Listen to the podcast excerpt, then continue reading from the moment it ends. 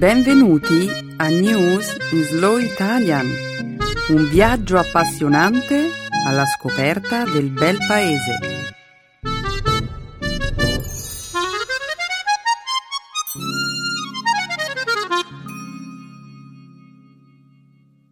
Oggi è giovedì ventinove maggio duemilaquattordici. Benvenuti a un nuovo episodio di News in Slow Italian. Un grande saluto a tutti i nostri ascoltatori. Iniziamo il programma discutendo sugli eventi di attualità. Oggi parleremo delle elezioni in Ucraina e delle continue tensioni nella parte orientale della nazione. Parleremo anche della visita di Papa Francesco in Medio Oriente, della finale di Champions League e del Festival del Cinema di Cannes duemilaquattordici. Continueremo poi il nostro programma con un dialogo grammaticale tutto pieno di esempi riferiti all'argomento di oggi, gli avverbi di maniera. E concluderemo l'episodio di questa settimana con un'altra espressione italiana. La scelta dell'idioma di oggi è dare per scontato. Eccellente, Benedetta! Sei pronto per iniziare lo show, Emanuele? Sono super pronto! E allora diamo inizio allo spettacolo!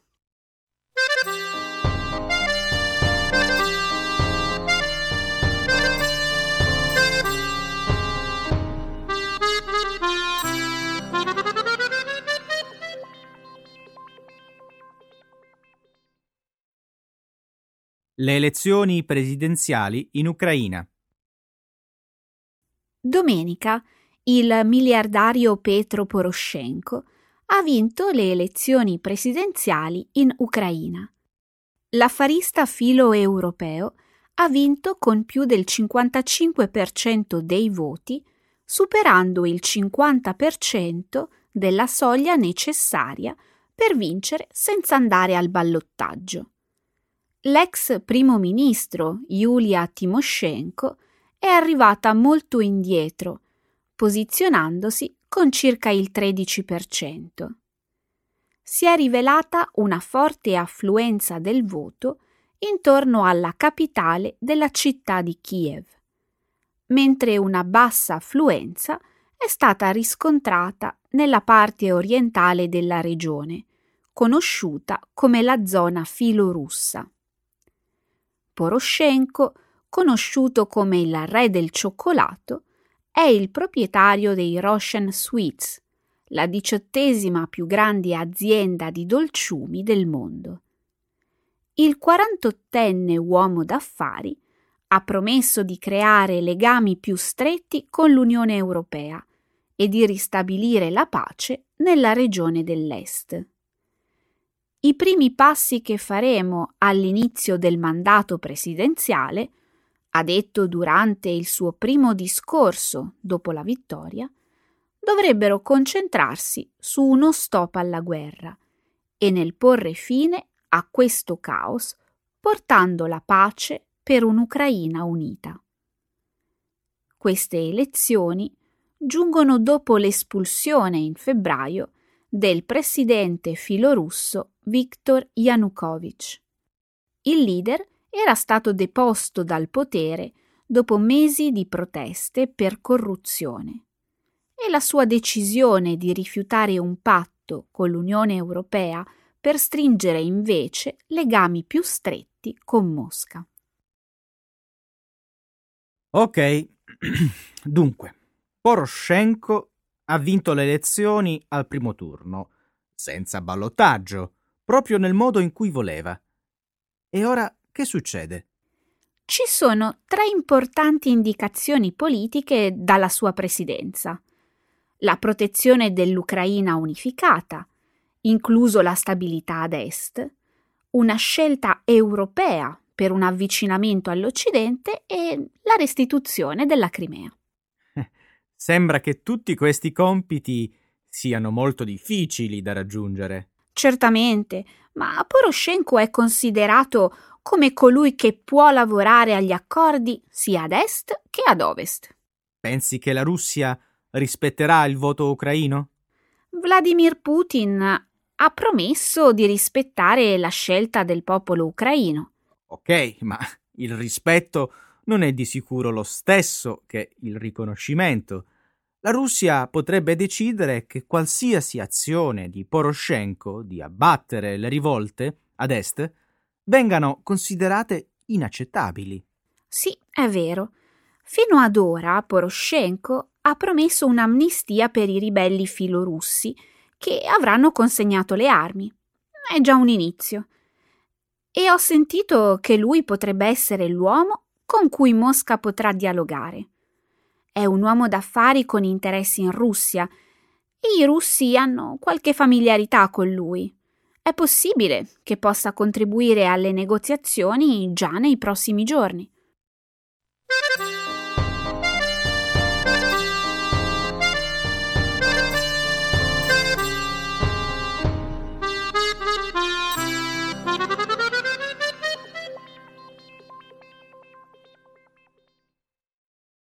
Papa Francesco conclude la sua visita di tre giorni in Terra Santa. Papa Bergoglio ha detto arrivederci all'Israele lunedì sera, dopo una storica visita di tre giorni in Medio Oriente. Il Papa ha iniziato il suo viaggio sabato in Giordania, dove è stato accolto dal re Abdullah secondo e ha celebrato la messa nello stadio internazionale di Amman. Domenica è arrivato a Betlemme, in Cisgiordania, dove si è incontrato con il presidente palestinese Mahmoud Abbas e ha assistito alla messa nella chiesa della Natività. Più tardi, in giornata, è atterrato all'aeroporto di Ben Gurion di Israele, dove è stato salutato dal primo ministro Benjamin Netanyahu e dal presidente Shimon Peres. A Gerusalemme, Papa Francesco ha visitato il Monte del Tempio e ha pregato sul Muro del Pianto, uno dei siti più religiosi del giudaismo. Più tardi ha posato una corona al Museo della Memoria di Yad Vashem, il sito più importante di Israele dedicato all'Olocausto, dove ha baciato le mani di molti sopravvissuti. Alla moschea di Al-Aqsa, il Papa ha esortato i popoli di tutte le religioni a lavorare insieme per la pace e la giustizia. Possiamo imparare a comprendere le sofferenze degli altri, ha detto, e ha aggiunto che nessuno possa mai abusare il nome di Dio per incitare violenza. Ha concluso il suo viaggio visitando vari siti cristiani, incluso la chiesa di Getsemani, con una messa solenne nella stanza del cenacolo. Un viaggio con molto successo, quello di Papa Francesco. Sembra che ora abbia nuovi seguaci e i politici siano tutti entusiasti per il suo invito, senza precedenti, alla preghiera della pace al summit di Roma. È stato molto intelligente da parte sua invitare Mahmoud Abbas e Shimon Peres in Vaticano. Continuerà di sicuro a compiere questi gesti che sono in linea con il suo motto. Quale motto, Benedetta? Che la pace dovrebbe essere al di sopra delle differenze, che si tratti di religioni, cultura, lingua e credo. Ah sì, Francesco crede che nel mondo di oggi le religioni più grandi abbiano un ruolo chiave per ottenere la pace. Sì, ecco perché il suo viaggio in Terra Santa è stato così importante. Beh, puoi essere d'accordo o no con il modo di vedere le cose di questo Papa, ma nessuno può obiettare che lui sa quello che vuole e come ottenerlo.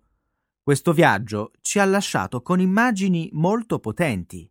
Il Papa che abbraccia un imam e un rabbino sul Muro del Pianto, o piangendo nel pronunciare mai più Dio, mai più nel Museo dell'Olocausto.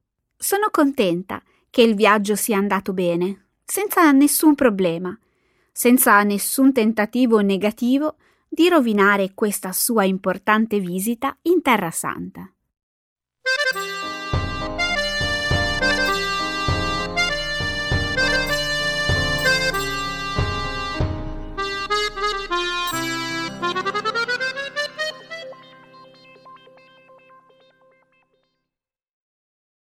La squadra spagnola del Real Madrid vince la finale di Champions League.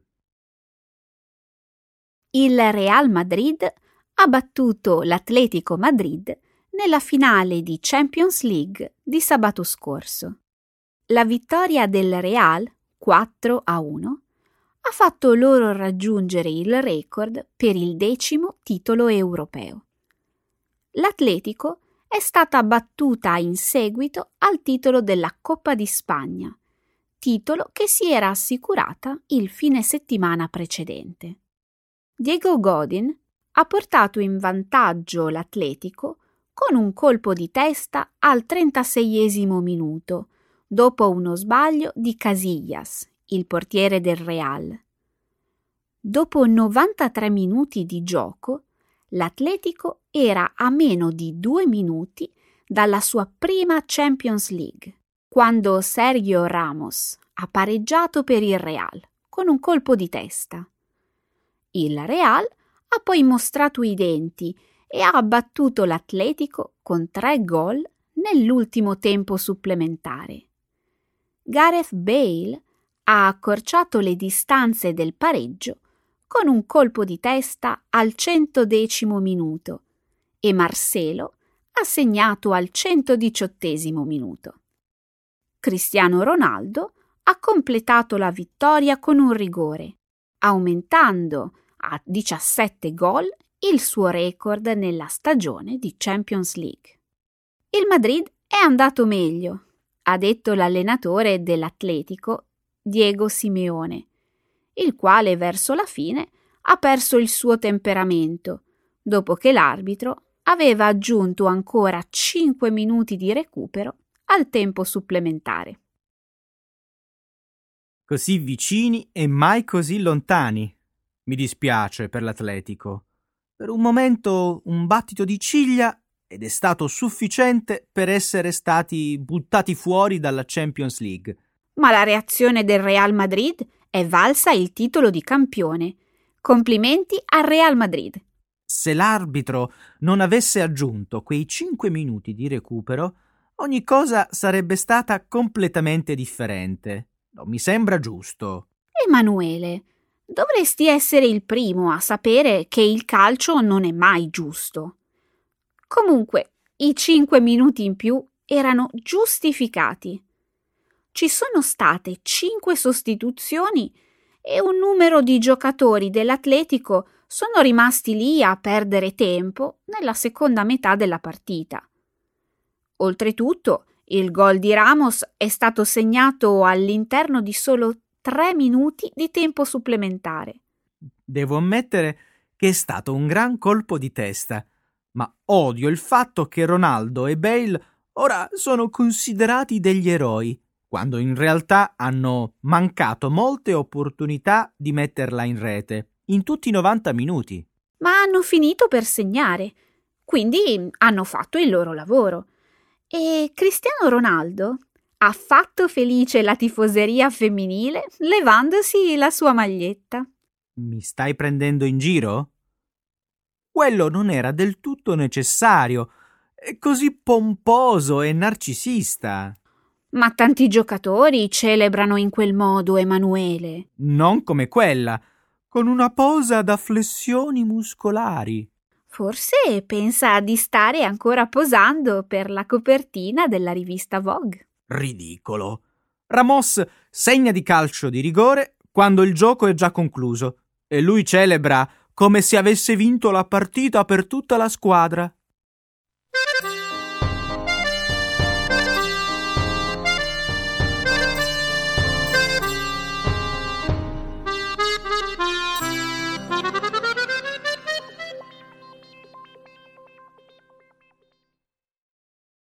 Cannes duemilaquattordici. Dopo undici giorni di film, si è concluso sabato sera il sessantasettesimo Festival del Cinema di Cannes con la cerimonia di chiusura. Il regista turco Nuri Bilge Ceylan ha vinto la Palma d'Oro per il suo film Winter Sleep, un dramma domestico che ci racconta la storia di una famiglia proprietaria di un hotel nelle montagne innevate della Turchia. Nel ritirare il premio, per il quale ha battuto altri diciassette contendenti, Ceylan lo ha dedicato alla gioventù turca e a tutti quelli che hanno perso la loro vita durante lo scorso anno. L'attrice americana Julianne Moore ha vinto la statuetta come migliore attrice per la sua interpretazione di un'attempata star nel film Maps to the Stars, satira di una Hollywood oscura. L'attore inglese Timothy Spall ha vinto il premio per il migliore attore per la sua interpretazione del pittore britannico Joseph Mallord William Turner nella biografia intitolata mister Turner. Il premio Grand Prix, il secondo premio più importante alla prestigiosa gara cinematografica, è andato alla regista Alice Rockwalker per il dramma italiano Le Meraviglie. Il regista americano Bennett Miller, conosciuto per aver diretto film come Truman Capote e Moneyball, ha portato a casa il premio come miglior regia per il film Foxcatcher, con protagonisti Steve Carell e Channing Tatum. Ancora non ho visto nessuno di questi film, ma sono proprio felice per questi premi. Sono sorpresa che l'incomparabile Marion Cotillard non ha vinto il premio come miglior attrice. Sono sicura che Julianne Moore sia stata brillante in Maps of the Stars, ma la Cotillard continua a non vincere a Cannes. Beh, ho sentito che la performance di Julianne Moore è stata straordinaria in questo suo ultimo film. Ma l'interpretazione di Marion Cotillard in Due giorni, una notte è stata la più acclamata del festival e non ha ottenuto neanche una menzione speciale. È una vergogna. È il terzo anno consecutivo che la sua migliore performance viene snobbata a Cannes. Se Due giorni, una notte non ha ottenuto nessun premio, penso che la giuria abbia semplicemente pensato che i film premiati fossero migliori e più meritevoli di altri. Sai, possono soltanto assegnare i premi che hanno a disposizione. Beh, è un peccato. Sono sicuro che tornerà nella mente dei giurati dell'Academy Awards al momento delle candidature all'Oscar. Io lo spero. Cosa mi è veramente piaciuto del festival è che alcuni dei film più premiati vengono da ogni parte del mondo, non solo dall'Europa. Australia, Argentina, Mauritania, per fare un po' di nomi. E inoltre mi è piaciuto che il premio della giuria sia stato condiviso tra Javier Dolan e Jean-Luc Godard, il più giovane e il più anziano tra i filmmakers in competizione. Mi fa piacere sentire che almeno ci sia stata una cosa che non ti ha deluso.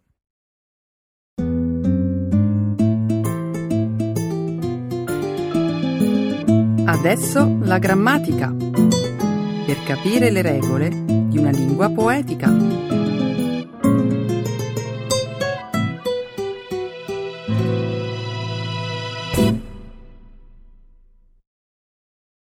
Adverbs of manner. Avrò degli ospiti speciali questa sera a cena e vorrei preparare qualcosa di buono. Mi daresti gentilmente un consiglio su cosa cucinare? Mm, lo faccio volentieri.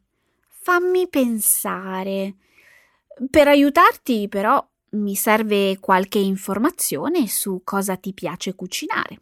Ho pensato che, per evitare figure da cioccolataio, dovrei rimanere nella mia comfort zone e dedicarmi alla preparazione di un piatto semplice. Credo anch'io che in una situazione come questa sia meglio non sperimentare nulla di nuovo e quindi fai bene a scegliere la strategia della ricetta facile. Pensavo di lavorare sodo e cucinare qualcosa di saporito che allo stesso tempo sia bello da vedere. Il mio dilemma è questo: pasta o risotto? Mm, in questo momento Istintivamente direi risotto. Sai come prepararlo? Certo! Sai che bisogna farlo cuocere a fuoco lento? Ma certo! Tu al mio posto che ricetta sceglieresti? Io saggiamente preparerei il risotto alla milanese.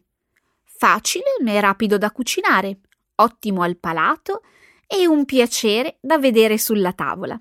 Ottimo suggerimento, grazie. Adesso che so cosa cucinare, mi sento bene.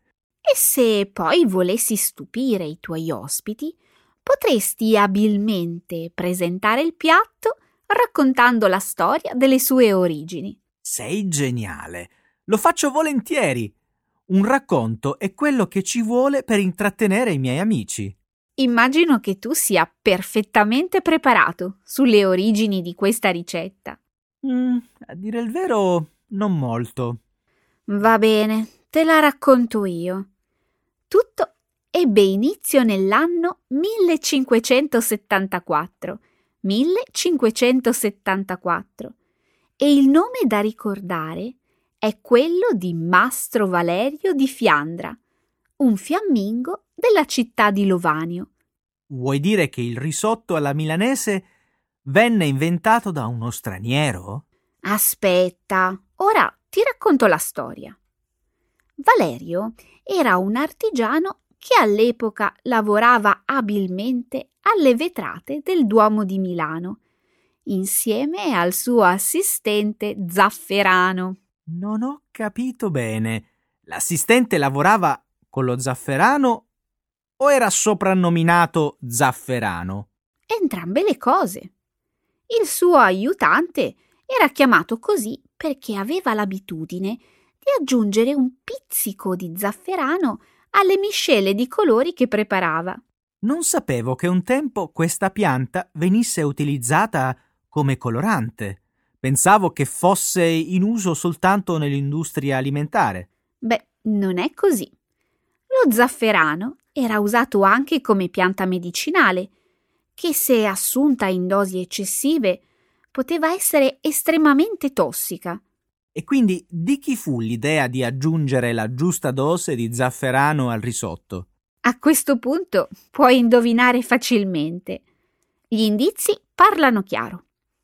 Fu l'assistente di Valerio che alle nozze di sua figlia aggiunse a sua insaputa dello zafferano al risotto. Posso immaginare lo stupore degli invitati quando si trovarono faccia a faccia con un risotto di colore giallo al sapore di zafferano. Beh, all'inizio ci fu perplessità, ma in un batter d'occhio il risotto giallo si trasformò in un piatto di successo che presto si diffuse in tutta la città.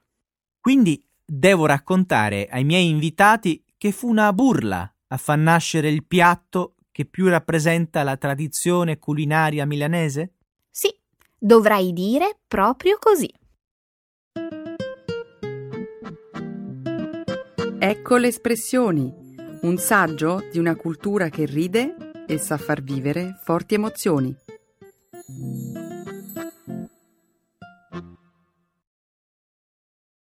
Dare per scontato. To assume. To take something for granted. Non credi che sarebbe magnifico poter ripetere, almeno una volta nella vita, il viaggio di Giorgio Moretti e Leopoldo Tartarini? Um, aspetta un momento. Di che tipo di viaggio stai parlando? E poi, non ho mai sentito questi nomi prima d'ora. Hai ragione. I loro nomi non sono molto famosi. Scusami se non ho presentato l'argomento in modo più appropriato, ma davo per scontato che tu conoscessi questa storia. Non ti preoccupare, non c'è bisogno di scusarsi. Adesso però, perché non mi racconti la storia di questi due italiani e del loro viaggio? Si tratta di una storia davvero avvincente, perché parla di due uomini che nel, nel millenovecentocinquantasette decisero di compiere il giro del mondo in sella a due Ducati. Che bella avventura! Devo ammettere che andare in giro per il mondo su una moto è un'impresa coraggiosa. Dici bene! Pensa che i due partirono dall'Italia, percorsero centomila chilometri, attraversarono trentacinque paesi e cinque continenti e fecero ritorno a Bologna un anno dopo.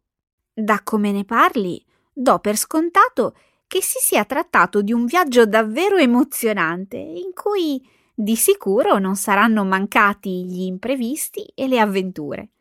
Pensa che andarono dall'Europa al Medio Oriente, dall'India all'Australia, attraversarono la foresta amazzonica, le Ande e i deserti africani. Insomma, potremmo dire che insieme fecero un'esperienza davvero indimenticabile. Spero che almeno sia rimasta qualche testimonianza visiva. Certo! Fortunatamente, Moretti e Tartarini portarono con sé una videocamera e i filmati oggi sono diventati uno splendido documentario.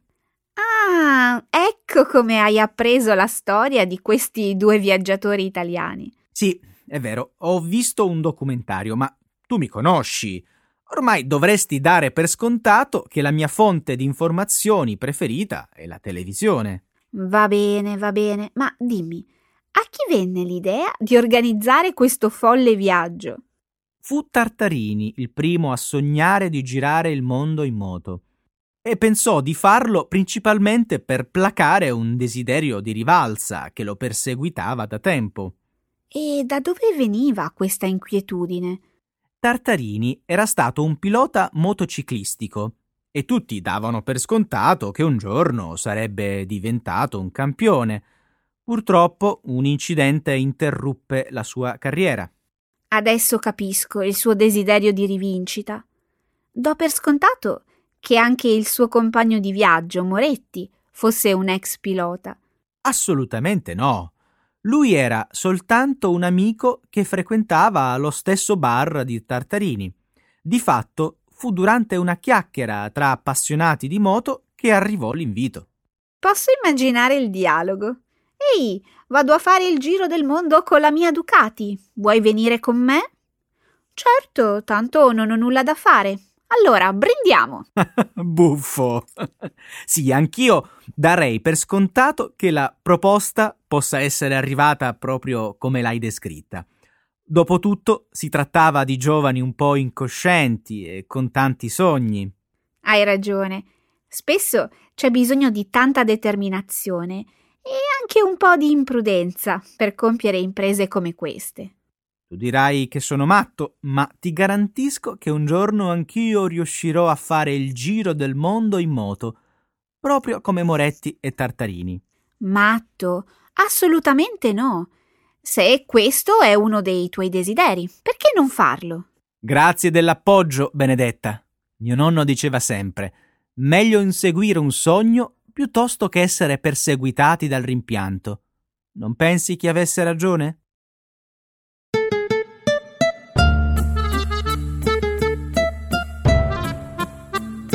E anche oggi siamo arrivati alla fine della nostra puntata.